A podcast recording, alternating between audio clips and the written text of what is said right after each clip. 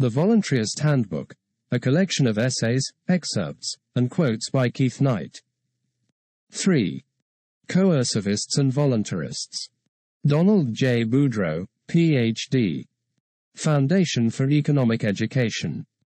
Professor Donald J. Boudreaux is a senior fellow with the F.A. Hayek Program for Advanced Study in Philosophy, Politics, and Economics at the Mercatus Center at George Mason University. He is a professor of economics and former economics department chair at George Mason University. He specializes in globalization and trade, law and economics, and antitrust economics. Categorizing a political position according to some simple left-right scale of values leaves something to be desired. Political views cover such a wide variety of issues that it is impossible to describe adequately any one person merely by identifying where he sits on a lone horizontal line. Use of the single left-right scale makes impossible a satisfactory description of libertarian and classical liberal attitudes toward government. Libertarians oppose not only government direction of economic affairs, but also government meddling in the personal lives of peaceful people. Does this opposition make libertarians rightists because they promote free enterprise, or leftists because they oppose government meddling in people's private affairs? As a communications tool, the left-right distinction suffers acute anemia.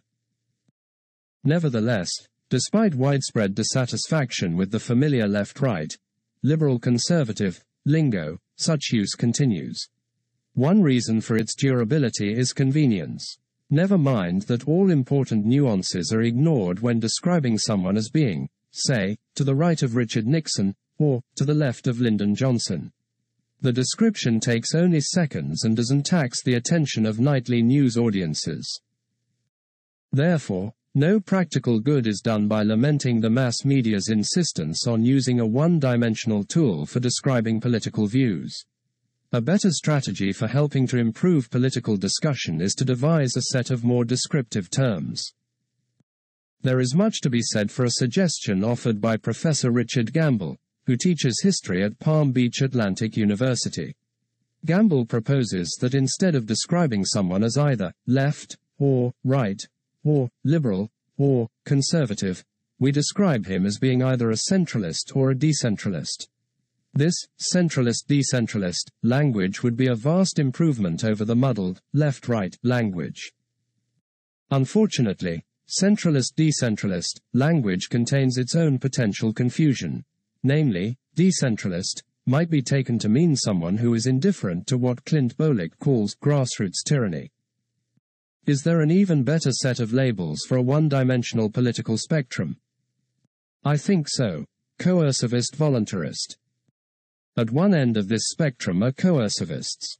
Coercivists believe that all order in society must be consciously designed and implemented by a sovereign government power.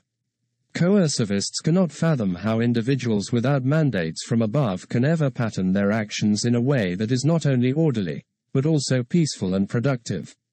For the coercivist, Direction by sovereign government is as necessary for the creation of social order as the meticulous craftsmanship of a watchmaker is necessary for the creation of a watch. At the other end of the spectrum are voluntarists. Voluntarists understand two important facts about society that coercivists miss. First, Voluntarists understand that social order is inevitable without coercive direction from the state as long as the basic rules of private property and voluntary contracting are respected. This inevitability of social order when such rules are observed is the great lesson taught by Adam Smith, Ludwig von Mises, F. A. Hayek, and all of the truly great economists through the ages. Second, Voluntarists understand that coercive social engineering by government, far from promoting social harmony, is fated to ruin existing social order. Voluntarists grasp the truth that genuine and productive social order is possible only when each person is free to pursue his own goals in his own way, constrained by no political power. Coercive political power is the enemy of social order because it is unavoidably arbitrary, bestowing favors for reasons wholly unrelated to the values the recipients provide to their fellow human beings. And even if by some miracle the exercise of political power could be shorn of its arbitrariness, it can never escape being an exercise conducted in gross ignorance.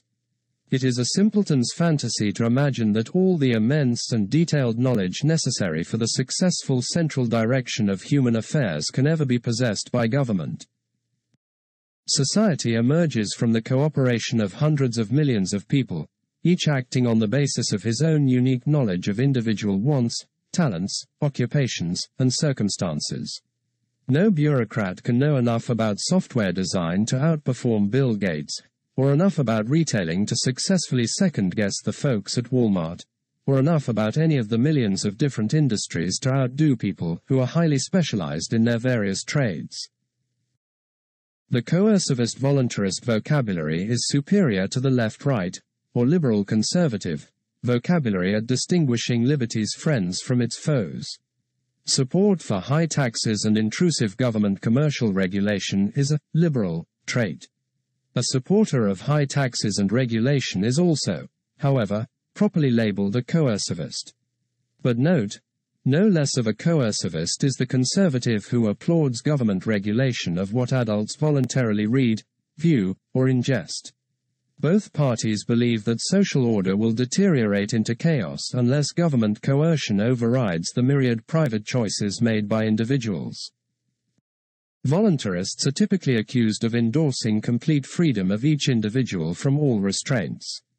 This accusation is nonsense. While they oppose heavy reliance upon coercively imposed restraints, sensible voluntarists do not oppose restraints per se. Voluntarists, in contrast to coercivists, recognize that superior restraints on individual behavior emerge decentrally and peaceably. Parents restrain their children. Neighbors use both formal and informal means to restrain each other from unneighborly behaviors. The ability of buyers to choose where to spend their money restrains businesses from abusing customers. A free society is chock full of such decentrally and non-coercively imposed restraints. Indeed, it is the voluntary origins of such restraints that make them more trustworthy than coercively imposed restraints. A voluntary restraint grows decentrally from the give and take of everyday life and is sensitive to all the costs and benefits of both the restraint itself and of the restrained behavior. But a coercive restraint too often is the product not of that give and take of all affected parties but, instead, of political deals and political deals are notoriously biased toward the wishes of the politically well organized while ignoring the wishes of those unable to form effective political coalitions. What's more, members of the political class often free themselves from the very restraints they foist upon others. Coercively imposed restraints are not social restraints at all.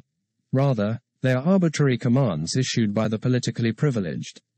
The true voluntarist fears nothing as much as he fears coercive power, whether exercised by those on the left or the right.